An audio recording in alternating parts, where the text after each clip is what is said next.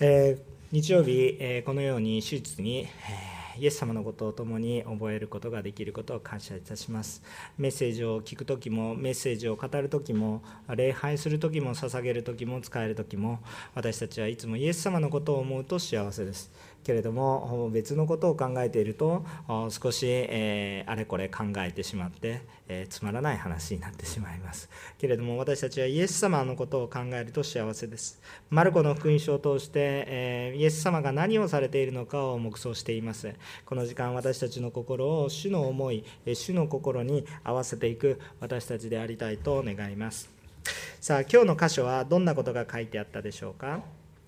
4人の人が中部というこれは体の麻痺の病気ですね麻痺してしまうつまりうまく歩けなかったり、え物事が体が動かない、え物事がうまくできない、えこの中部という体の麻痺を患う人をイエスに癒してもらうために人混みのために天井から天井を開けて友人を下ろしそして、え罪の許し病の癒しを体験していくそのようなお話が、えここに書かれてありました。この出来事を通してイエス・キリストはもっぱら罪を許そうとするお方であるんだということを私たちが理解することができます。そして実際に罪を許す権威を持っておられることを示されました。2つのことですね。主は罪を許そうとされています。そして実際にそれはできないことではなく唯一できるお方罪を許すことのできる権威を示されました。それが今日の箇所です。そして私たちはこのところからイエス様が罪を許されようとしておられることと主を信じそれに従うなら驚くほどに許しとそして癒しとそして罪の許しを体験していけることができるんだという恵みを分かち合っていきたいと思います。3つのポイントでお話をしたいと思います。まず第1番目、信仰を実践すると救いの奇跡を体験します。信仰を実践すると、えー、この救いの奇跡を体験します。信仰は実践するものですよ。信仰とはただ同意することではなくて実践することです。それによって生きることですよ。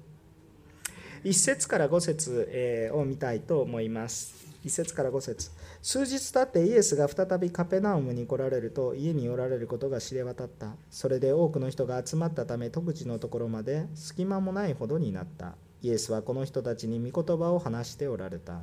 すると人々が一人の中部の人を身元に連れてきた。彼は4人の人に担がれていた。彼らは群衆のためにイエスに近づくことができなかったのでイエスがおられる辺りの屋根を剥がし穴を開けて中部の人が寝ている寝床を吊り下ろした。イエスは彼らの信仰を見て中部の人に「こよあなたの罪は許された」と言われた。アメンこのイエス様があ病の癒しをたくさんしているということを聞きつけていた人たちはイエス様が帰ってきたという話を聞いて、えーイエス様のところに押し寄せてきました、えー、人々の目的は自分の問題解決つまり病の癒しがもっぱらの目的だったと思われます。一方でこの時、えこの病の癒しに努めるよりもイエス様は何をしておられたかなと思うと2節を見てみるとえー、もっぱら病の癒しをバンバンしていたというよりは御言葉を語っておられました。神様の御心をつまり解説していたつままあ、神様自身ですけれども伝えていたということになります、え、単なる癒しよりも御言葉を伝えたいんだっていう思いがこう伝わってきますね。単に癒されるっていうことを求めるんじゃなくて御言葉を伝えたいんだっていう思いが、え神様の御心を伝えたいんだ。先週先週、えー、御言葉を分かち合いました。神様のお心は何ですか？清くなることだ。本当にいろんな思いが湧いてくる言葉だと思います。神様の御心を伝えたい。そういうふうに感じさせられます。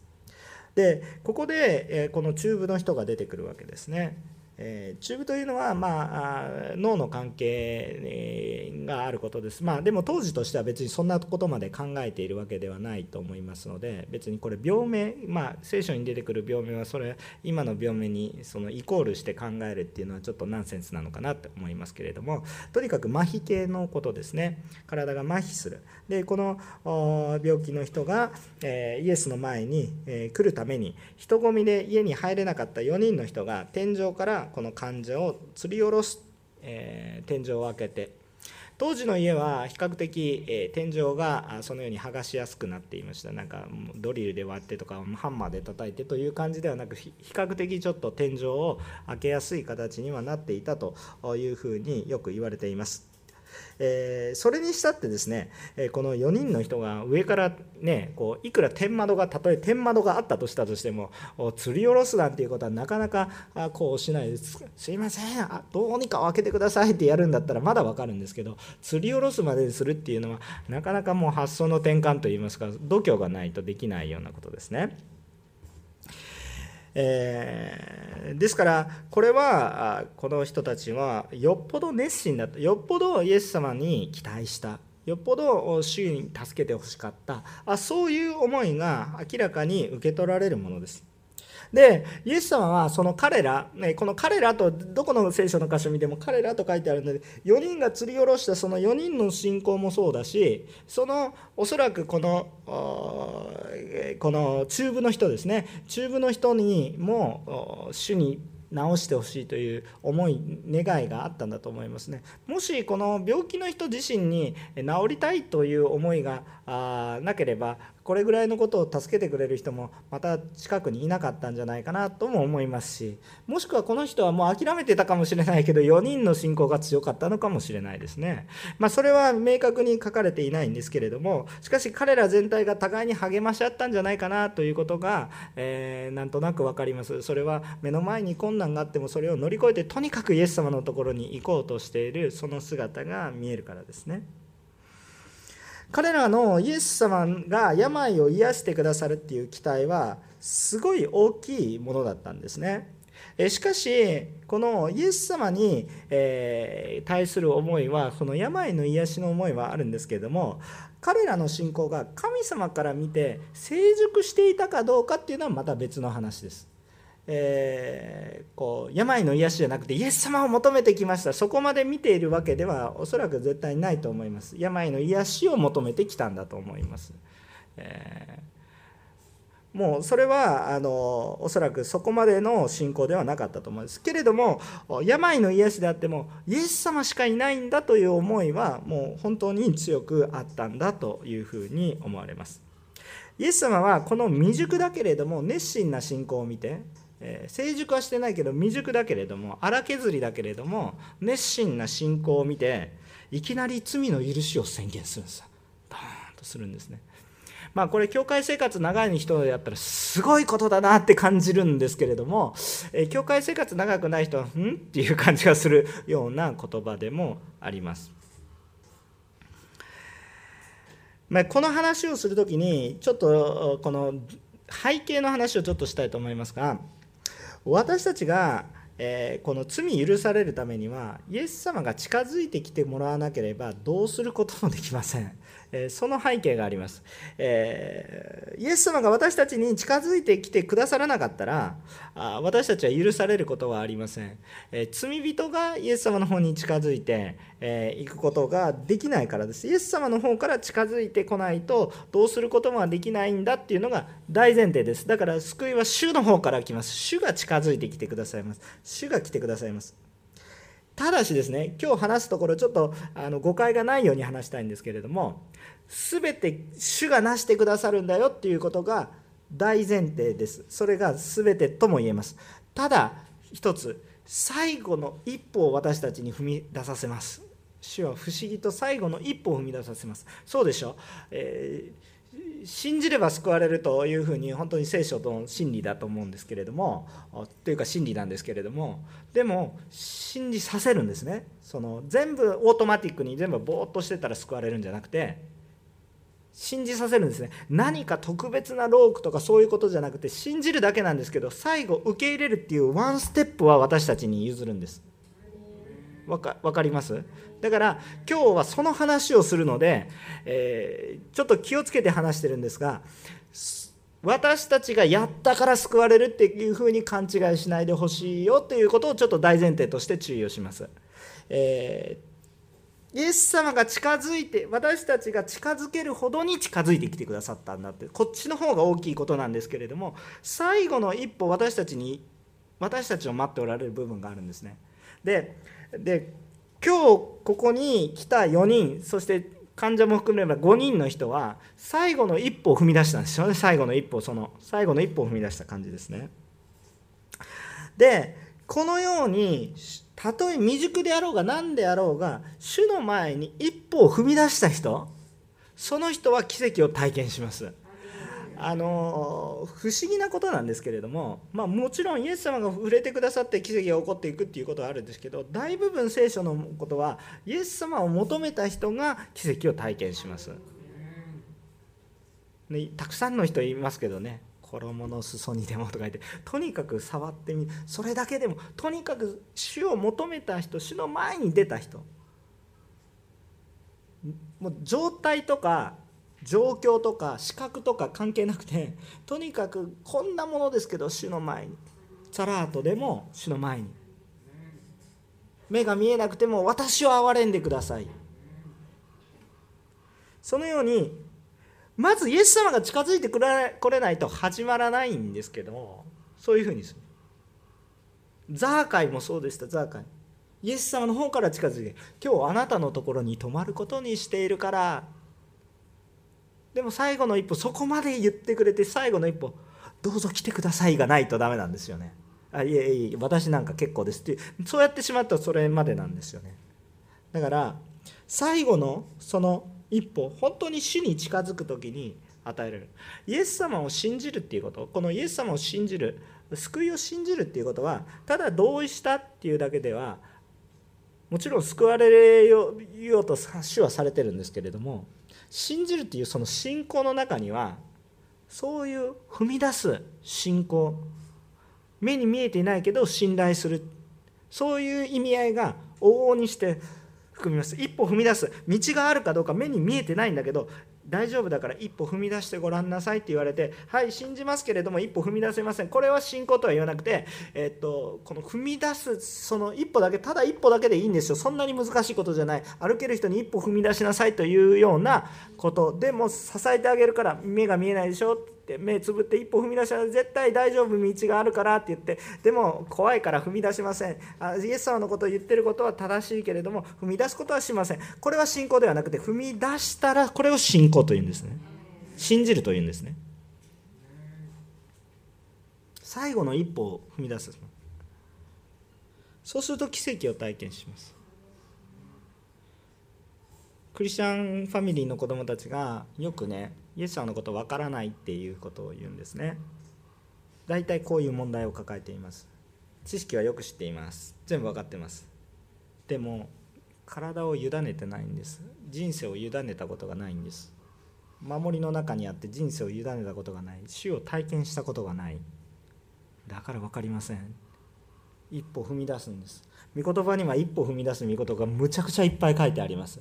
いい言葉ですねって。人生にとって役に立ちますねって。でも自分は自分の中の安全地帯にいて一歩踏み出さないんです。イエス様が来てくださいますね。病だからイエス様が順番に必ずイエス様の方から来てくださるから順番に待ってます。ではなくて一歩踏み出してちょっと障害があっても取り除けて下ろす。主の前に一歩出る。私は悔い改めないでも何でもとにかく主がなしてください。主は今でも私たちを憐れんでくださいますけど私たちが一歩主をどうしてほしいのか悔い改めたい癒されたい回復したい主に仕えたい一歩踏み出した時に初めて恵みが広がります。今日青年部がアウトリーチに行きました。これはとってもすごいことです。あの上田の先生はねもうキャンプに来るような気持ちでってね 本当にお母さんみたいな感じで迎えてくれてはいるんですよ。いるんですけれども彼らは小さな一歩でも一歩踏み出したんです。主が働いてくださると信じます。今まで本当にいるのかいないのかもよく分からなかったって言ったら失礼になるかもしれないけれどもその青年たちが未熟かもしれないし小さなことかもしれないけど一歩踏み出したんです。その時にその時に自分たちでは違う恵みを感じていくんです。自分たち。一歩踏み出して。なぜ教会で奉仕をしなさいと言いますか？奉仕をしてみなさい。使えてみなさいと言いますか？主を体験するからです。ぜひ主を体験してください。今日皆さんも家でオンラインでもね当然あの事情があってオンラインで礼拝されてる方それはそれでいいんですけれどもでも今日皆さんあ家で寝ているよりも一歩踏み出して礼拝に来られたんです。それはなぜですか？その信仰に応えて主がここでしかない恵みもまた与えられます。また家の中でももちろんねそのさまざまな楽な状況かもしれないですけれどもしかし一歩踏み出してねさまざまなまだ教会に来れない人と一緒に礼拝をしましょうってその一歩踏み出すその信仰私たちの心主に対する期待。そしてそれに対する応答っていうものがあるところに主の奇跡を体験していきます。さあ2番目のことです。1番目は一歩踏み出すってことですね。ね信仰を実践する信仰とは実践するものですよ。飾っておくものじゃなくて実践する。飾っといたら意味ないです。実践すると奇跡救いを体験します。2番目イエス・キリストは全人的な救い主です。イエス・キリストは全人的な救い主、えー、この全人的っていう表現がちょっと分かりにくいかもしれませんけど全ての救いですということですね。私の全て。体も考えも思いももっと言うならば社会もそういう入ってくるかもしれないけど人に関わる全人が心もそうです。もちろん魂もそうです。全人的な癒し主です。助け主こう救い主ですよっていうことですね。5節から7節をお読みしていきたいと思います。こう書いてあります。イエスは彼らの信仰を見て中部の人に「こよあなたの罪は許された」と言われた。ところが立法学者が何人かそこに座っていて心の中であれこれと考えた。この人はなぜこのようなことを言うのか。神を冒涜している。神お一人の他に誰が罪を許すことができるだろうか。とこう書いてあるわけですね。さあ中部の人が降ろされてきた。麻痺の人が降ろされてきました。おそらく下半身なのか。麻痺の人が降ろされてきました。そして、えー、その人の病を癒すのではなくイエス様が胃の一番に告白されたことは罪の許しでした。こよあなたの罪は許された。これに対して頭のいい立法学者聖書のことをよく知っている立法学者があれこれ考え始めます。何か言ったわけじゃないんですけど心の中でうんと思ってブツブツブツブツ考え始めるんですね。何か言ってたかもしれませんけどおそらく心の中でって書いてあるので口には出してなかったと思います。でも表現には出てたかもしれないですね。今までこうやって見てたのうんってなったかもしれません。それは分かりませんが心の中で何かを思いました。それは、えイエス様に対する批判ですね。イエスは神を冒涜したんだと心の中で批判したんです。なぜならば立法学者たちは罪の許しに対する正しい認識を持っていたからです。罪の許しに対する正しい認識は罪を許すことができるのは本質的に神お一人の他には誰にもできないんだということを言われていたんです。だからこの認識はまさしく正しい認識です。この言ってることはまずだから彼らは聖書を正しく理解していてそしてその言っている内容も理解しています。しかしただ神様がわからない。書いてあることはわかるしそれを理解もしていますけれども神様がわからないし本物を見てもわからない。すごく皮肉な状況です。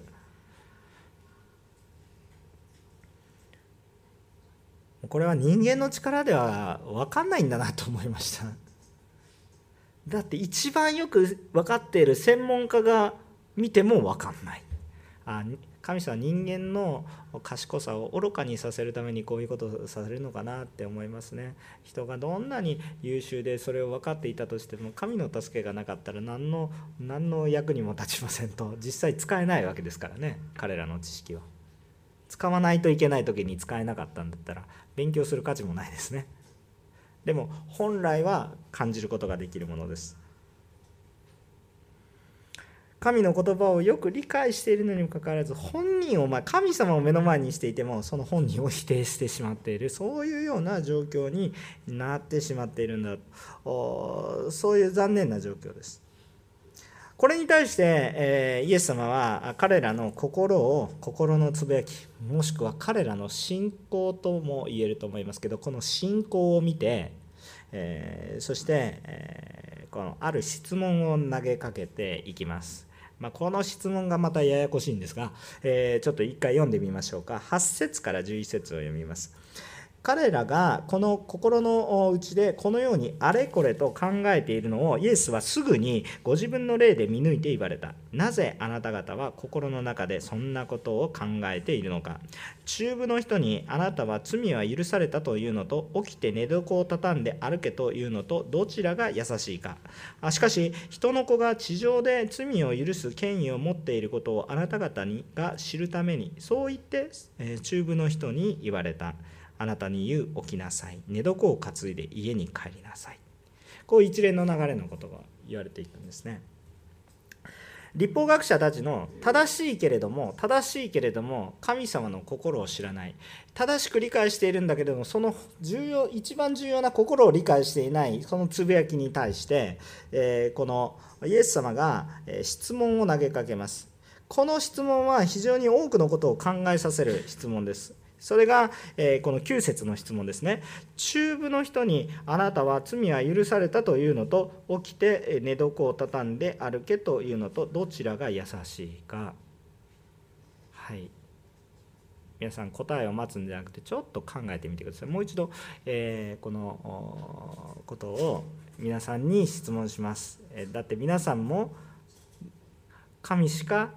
罪は許せないということで同意されている人がここ比較的多いと思いますので、えーと、ちょっと考えてみてください。中部の人にあなたの罪は許されたというのと起きて寝床を畳んで歩けというのとどちらが優しいかつまり簡単かということですね。あの優しいっていうのは親切だの方の感じじゃないですよ。簡単かどちらがたやすいかという意味ですね。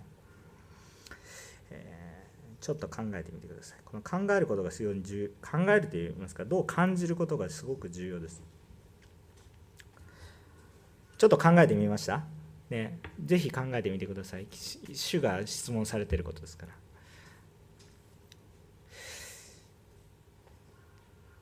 でこの質問は非常に多くのことを思わされるある意味深い質問だし、えー、こう本当に広い、えー、意味があると思います。でいちいちいちいち一つ一つ解説していてもそれも恵みなんですけれども今日はざくっとだけお話をしたいと思います。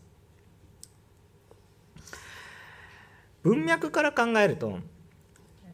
神にしかできないことがあるという意味ではつまり罪の許しですね。罪の許しは神様にしかできないことだと思うと。霊的に言うと罪の許しの方が難しいことですね。文脈上の流れの中で言うと。罪の許しの方が難しいことです、えー、文脈を見ていても罪の許しの権威を示すためにもしくは罪が許されたことを示すために。で罪が許されたことを宣言す常に終始罪の許しに終始していてその中でその権威を示すための表現として癒しっていうものが出てきているので体の癒しっていうものが出てきているので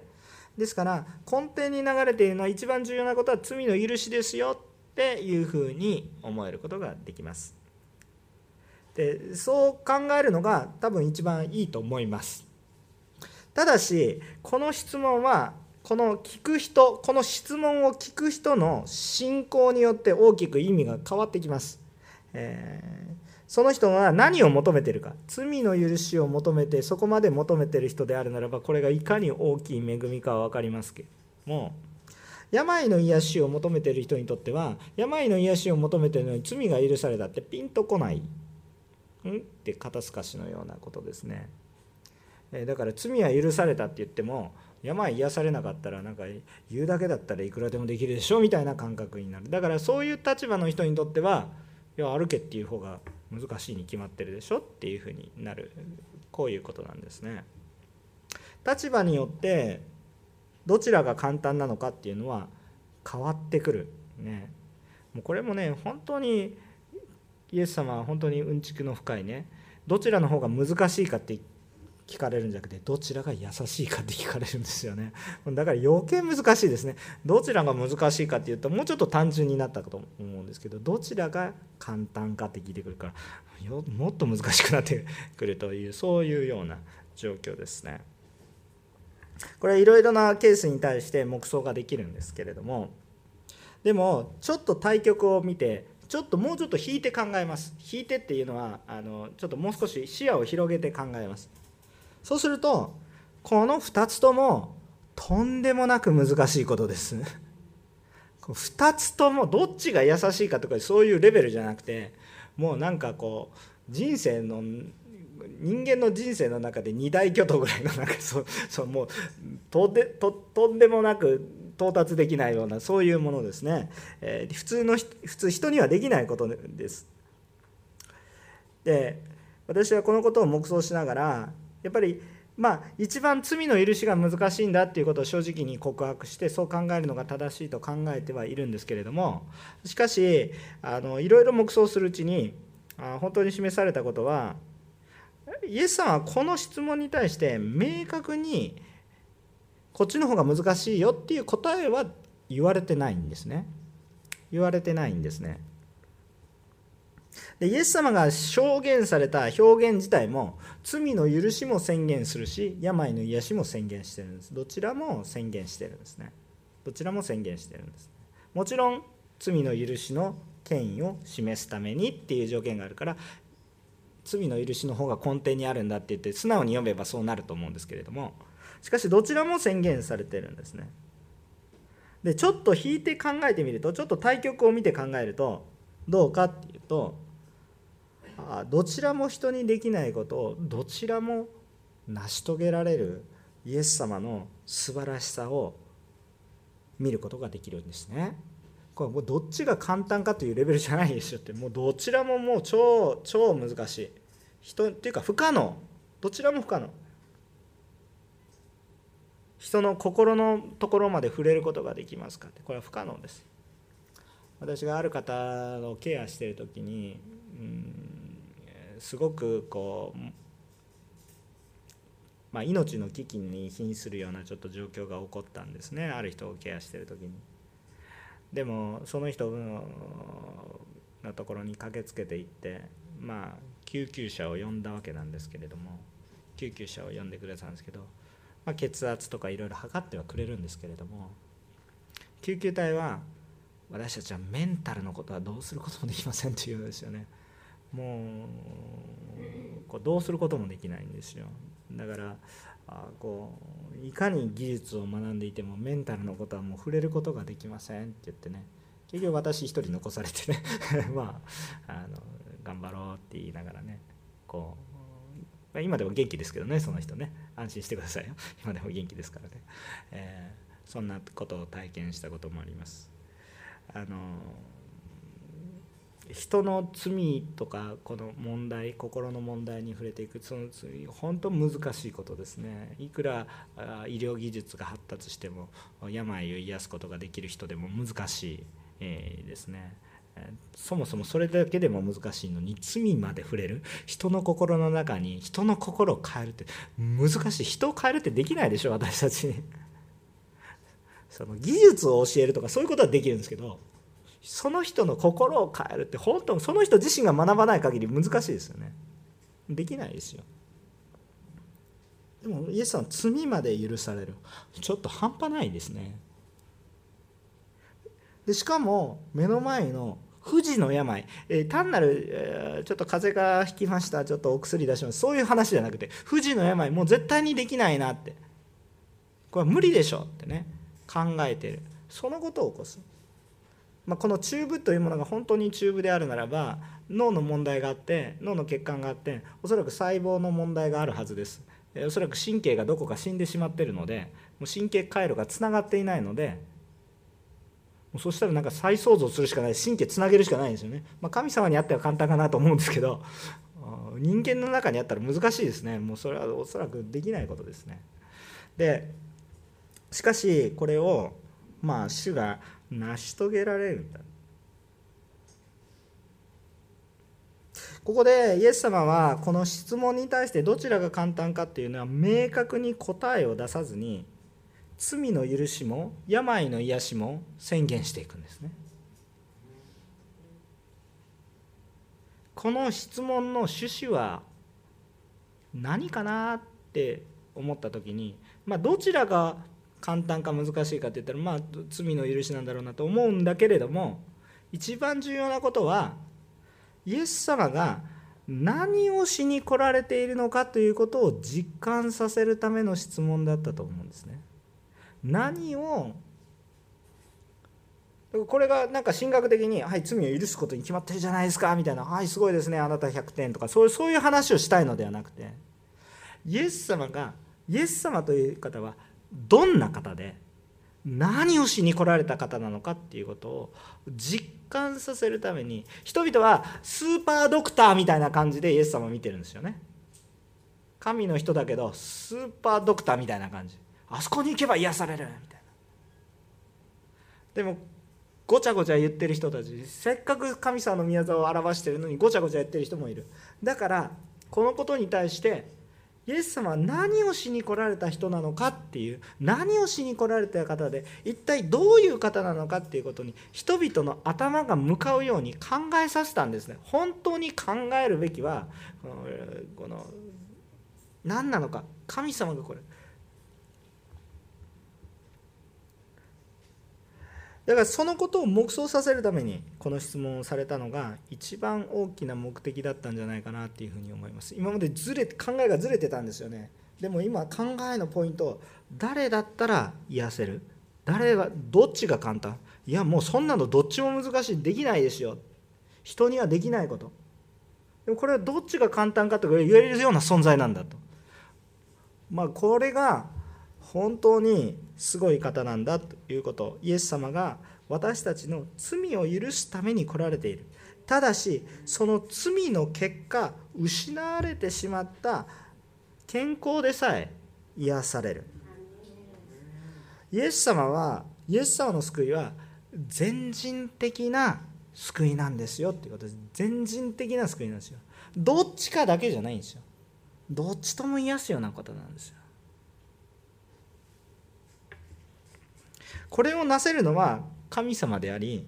人として人々に近づいてきてくださったイエス様以外にはなせないこと。イエス様っていうのは何をなしてくださるか。私たちは病の癒しだけ求めたかもしれません。しかし主が与えてくださるのはそれにとどまらず全人的な癒しを与えてくださる方なんだということを私たちは信じましょう。3番目のことなんですがイエスの言葉を信じて従うなら奇跡を体験します。さっきと1番目と3番目が似ているんですけど3番目の方がさらにグレードアップしてると考えていただければいいと思います。この一連の中で一連の話の中でえっと、言われていないんだけれどもイエス様が来た時に4人5人のこの癒しを求めた人たちが天井からこう中部の人を下ろしました。イエス様のところに一歩踏み出しました。その時彼らを持っていた信仰は未熟だったけれども熱心にイエス様を求めたので主が喜ばれて許しの求めてもいないのに許しの宣言をしました。でも今度体の癒しのを行う時にもイエス様は、えー、この、えー、言葉をまた一つかけるんですね。えっと、一つ注意点があるんですけど10節しかし人の子が地上で罪を許す権威を持っていることはあなた方が知るためにとそう言ってからねこれがやっぱり目的があるんですね。罪の許しをできる権威を持っていることを示すために。だから神ですよということを示すためにこの癒しの宣言するんです。この癒しも面白いんです。あな11節あなたがあなたに言う起きなさい寝床を担いで家に帰りなさい癒された大丈夫だよじゃなくて起きなさい寝床を担いで家に帰りなさいと言うんですよ。もう癒されているから癒されるとかそういうことじゃなくてイエス様の言葉は起きなさい寝床を担いで家に帰りなさいですよ。不思議な言葉だけなんですけれども。でここまで来るのに4人5人の人たちはまああの一歩踏み出してきてるんですけどさらに病の癒しの完全的な実感を得させる時にもう一歩踏み出せって言ってるんですね。もう一歩踏み出せ。言われたことに信じて従えということです。でもこの時にこの時にこの彼らが意識してるのは何ですか？罪の許しっていうのがプラスされてるんですよ。でここでねちょっと病のことについてちょっと全般的に考えたいと思います。私は個人的にはこの中部の人、まあ、聖書に明確に書いてないからそうだって言い切るのは危ないんですけど個人的にはこの中部の人のこの中部という病気になっているのは罪の結果だと捉えています。その可能性を強く感じます、えっと、注意したいのは一つ一つの病の直接的な原因が個人的な罪にあるかどうかっていうのは言い切るのは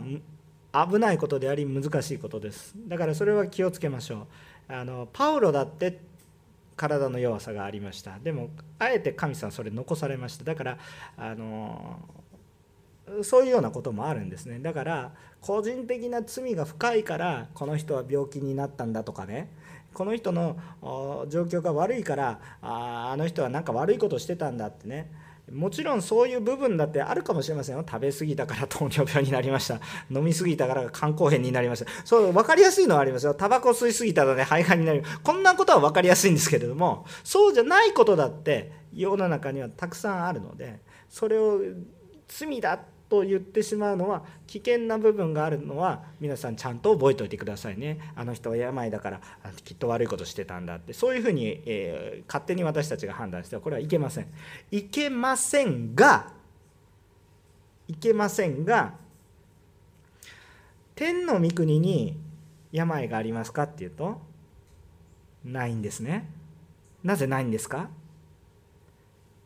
罪がないからです。罪によって欠陥がないんです。罪が欠陥というこの血の話じゃなくてね、えー、賭けがないんですね。罪が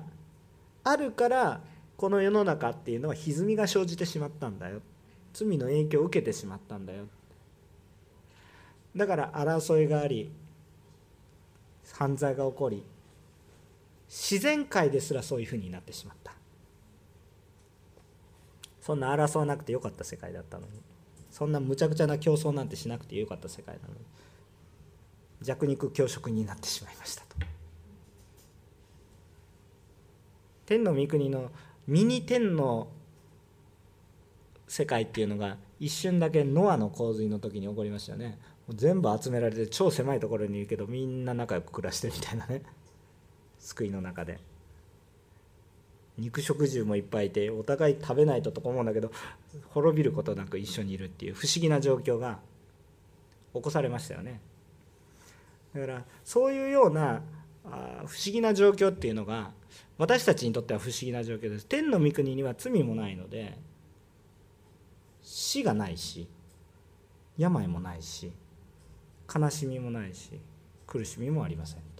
何があるんですかって礼拝があります、まあ、とにかくそういうことなんですけれども。それを見ると全ての病いいですか？その大きな意味根本的な理由。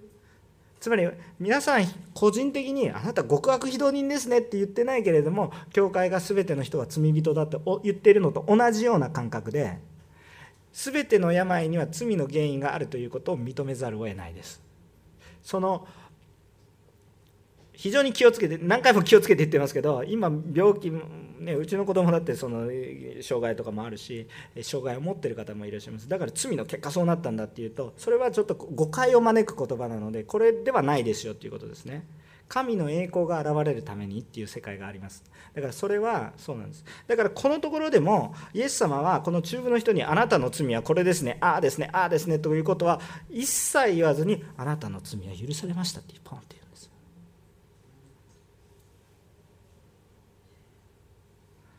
だからこの病の病のこともそうだし世の中の社会の歪み汚職だとか罪から起こる結果もいろんな歪みがあるでしょ。社会の問題戦争もそうですけど。やっぱり罪の結果だと思いますね。それは深い意味での話です。直接的な原因はまた別にあると思います。別に悪いことしてなくても人間的に悪いことしてなくても。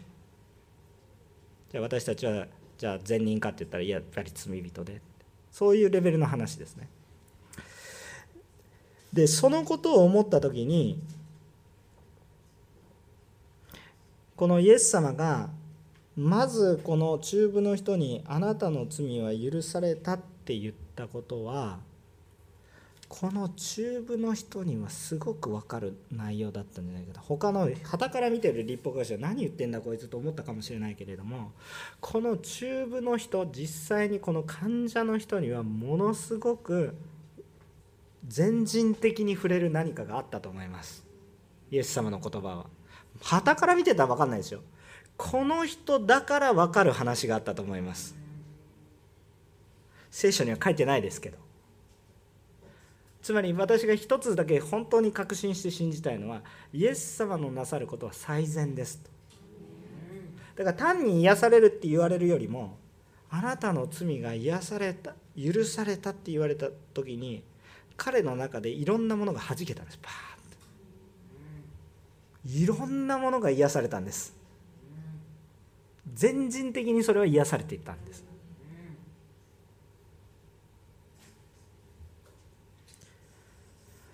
この彼がこの病の原因であったと思われる彼が気づいているかもしれないし気づいていないところの深い罪までも癒されたので彼には病のままでいる理由がなくなりました。その原因を取り除けられた人にとってはイエス様の言葉に従うまでの勇気までも与えられました。かつては癒しだけを求めて彼はここまで連れてきてもらったかもしれません。でも今は罪の許しまで含めてさあ今日一歩踏み出しなさいと言われたんです。その時にいや私は中部ですよ？ではなくて彼の中に罪許されたその実感があるので大丈夫。主に委ねれば大丈夫っていう勇気まで与えられてだって罪許されたイエス様が共にいる感覚が罪許されるってことはイエス様が共にいるって感覚があるからこれ一歩踏み出せると思って一歩踏み出したんです。彼が勇気を振り絞ったというよりはむしろ勇気なんて振り絞ってなくてなんか自然とポンってできたんだと思うんですね。このようなことの結果彼は罪の許しまでも確信し神様は一連のことを通して罪の許しと体の癒しそして何よりもこの人の信仰を成長させました。この一歩踏み出すこの信仰この信仰を見てたんですよねイエス様は。これまでの話で何度も注意をします。あのそれは私たちが成したことによって神様が何か働いてくれるよっていう私たち主導のものじゃないんだよっていうことを何度も言いますけど理解してください。イエス様が近寄ってくれて私たちが近づけるほどにイエス様が近づいてきてくださったんだっていうことを覚えておいてください。でもその私たちがイエス様の声が聞く距離にいるんです。イエス様に触れることができる距離にいるんです。イエス様は手を差し伸べてくださってるんです。手を動かすこともできません。動かすことができなかったらここまで手を触れてくださるんです。拒否しなければ触ることができるんです。でも私たちが一歩踏み出すって言ったら拒否しないで委ねるってこと。この一歩が本当に必要です。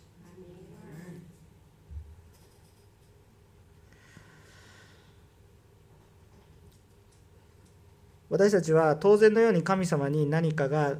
私たちはよく祈りました。なぜ神様に癒さないんですかって。そういうふうに主張する権利は私たちにはありません。私たちが罪人ですから。そんな権利はないです。罪人にどうして犯罪人どうして自分の権利をね私は自由になる権利があるんだって罪を犯してて捕まってるのにどうして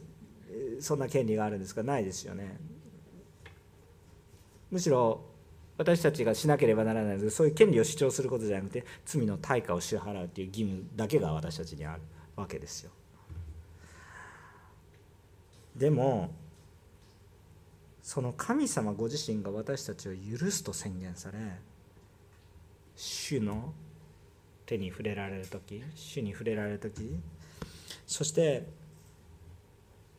その神様がその思い御心を通して従え信じて行いなさいこれをしなさい不可能なことを言ってるわけじゃないんです。中部の人に歩けって言ったらそれは不可能でしょ。うそれはでもこの前に罪は許されてるんですよ。彼の中に不思議な力を感じたと思います。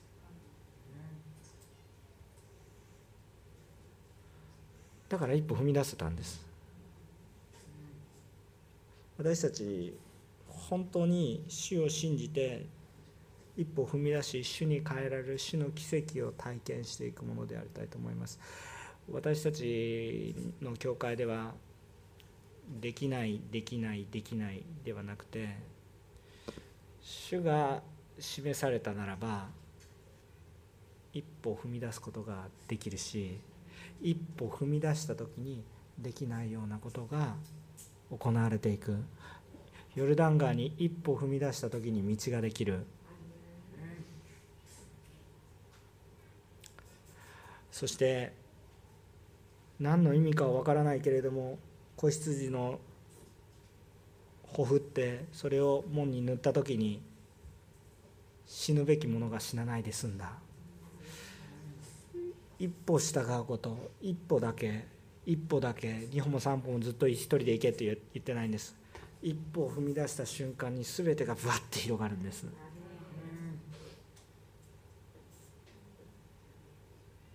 でもこの一歩を踏み出さないことが私たちの中にすごくよくあって。でもイエス様はいつもその信仰を見られてるんです。どこで見るって超接近して見てます。もう本当にもうここもうここにいます。もうどこにいるんですかって言ったらもうあなたがちょっと心をオープンする。ポーンと入りますっていうこんなもう接近もう接近もう私を取り巻いてます。だから私が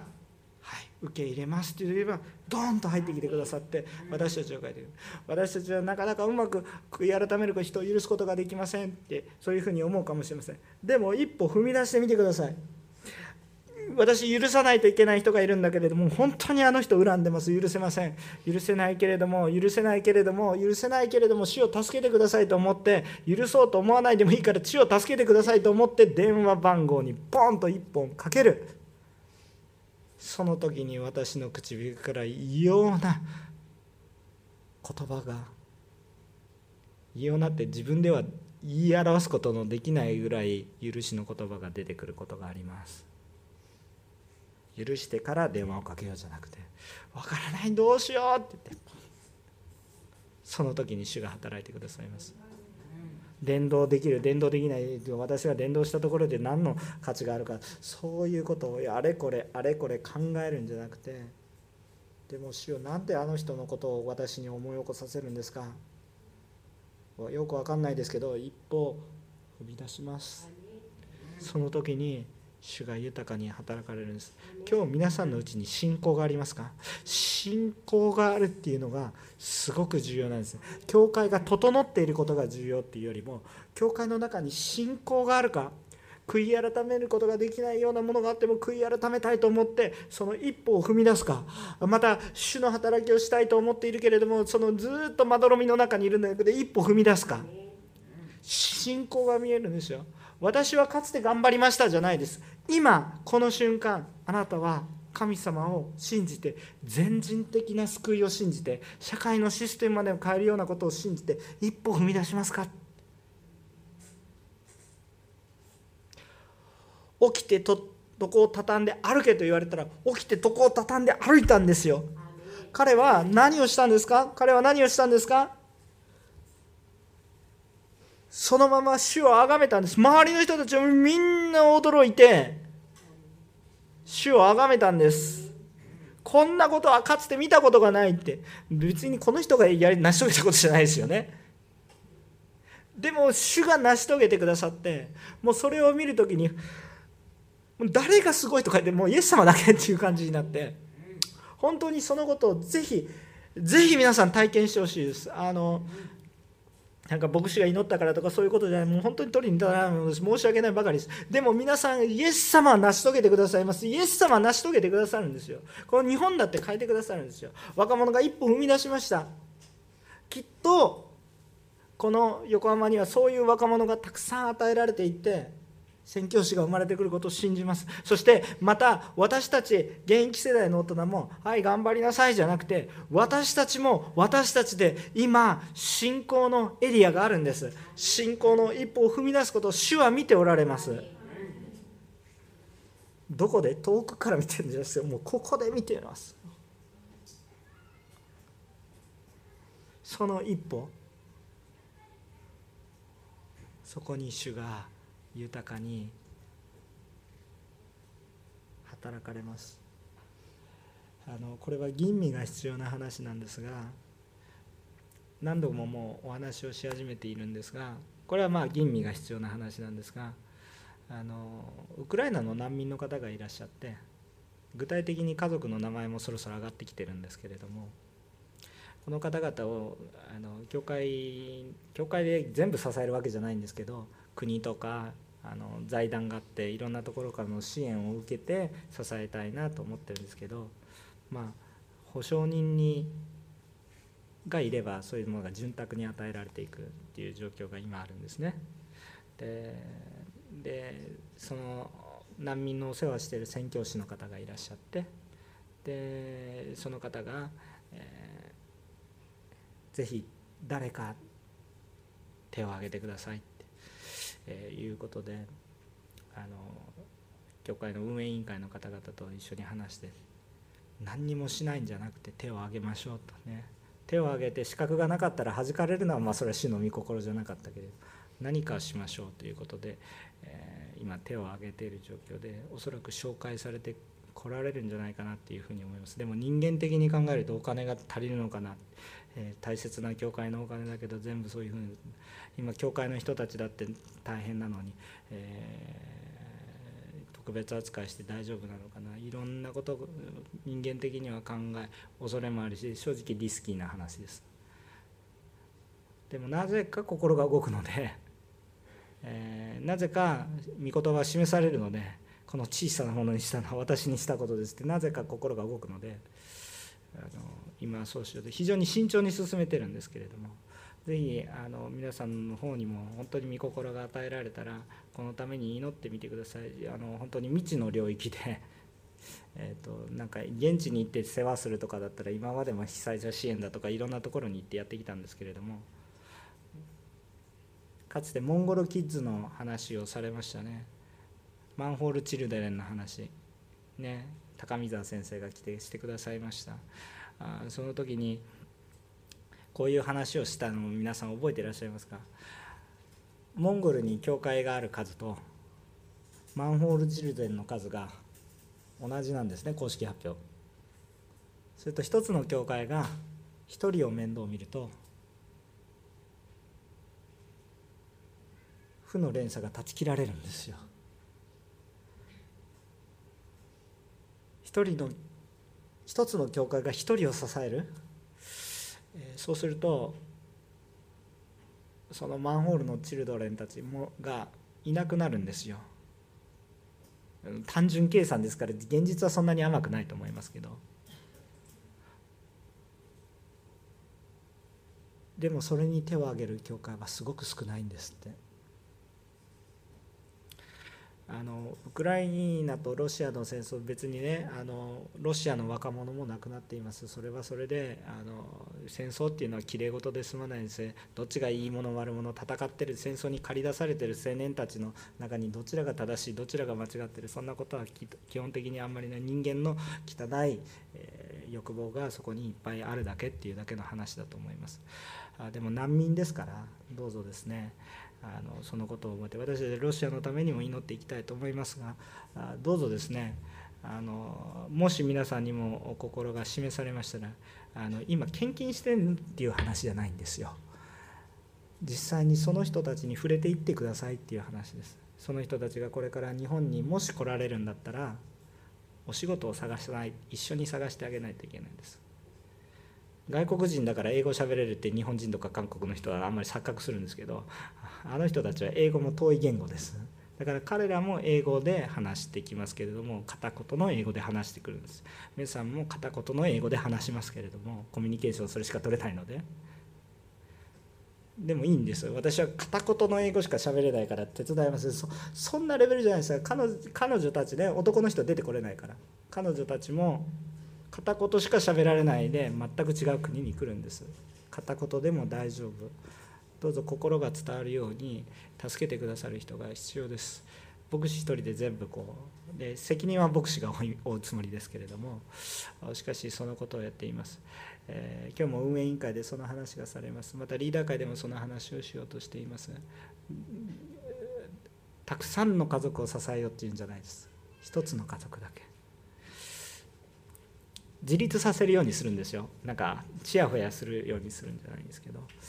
あの信仰を持ってしたいと思っています音の方の上の方にも上げていますけれどもぜひやったらいいんじゃないですかっていう話です、えー、どうぞですねあのうんこれは吟味が必要なので、ぜひ祈ってください。主の御心じゃなかったらとどめられません。あなたじゃない方にっていう方になると思いますけれども、今そのことを示されています。あのできない、できるではなくて一つ、一つの家族の人生って考えるとすごくあれなんですが、おそらく来る家族もクリスチャンではないだと思います。今私たちアウトリーチすることができませんね。アウトリーチって海外のアウトリーチに行くことができませんね。でもアウトリーチする人がやってやってきてるんですよ今なんかなすべきことがないかなってすごく感じます、えー、どうぞ皆さん祈ってください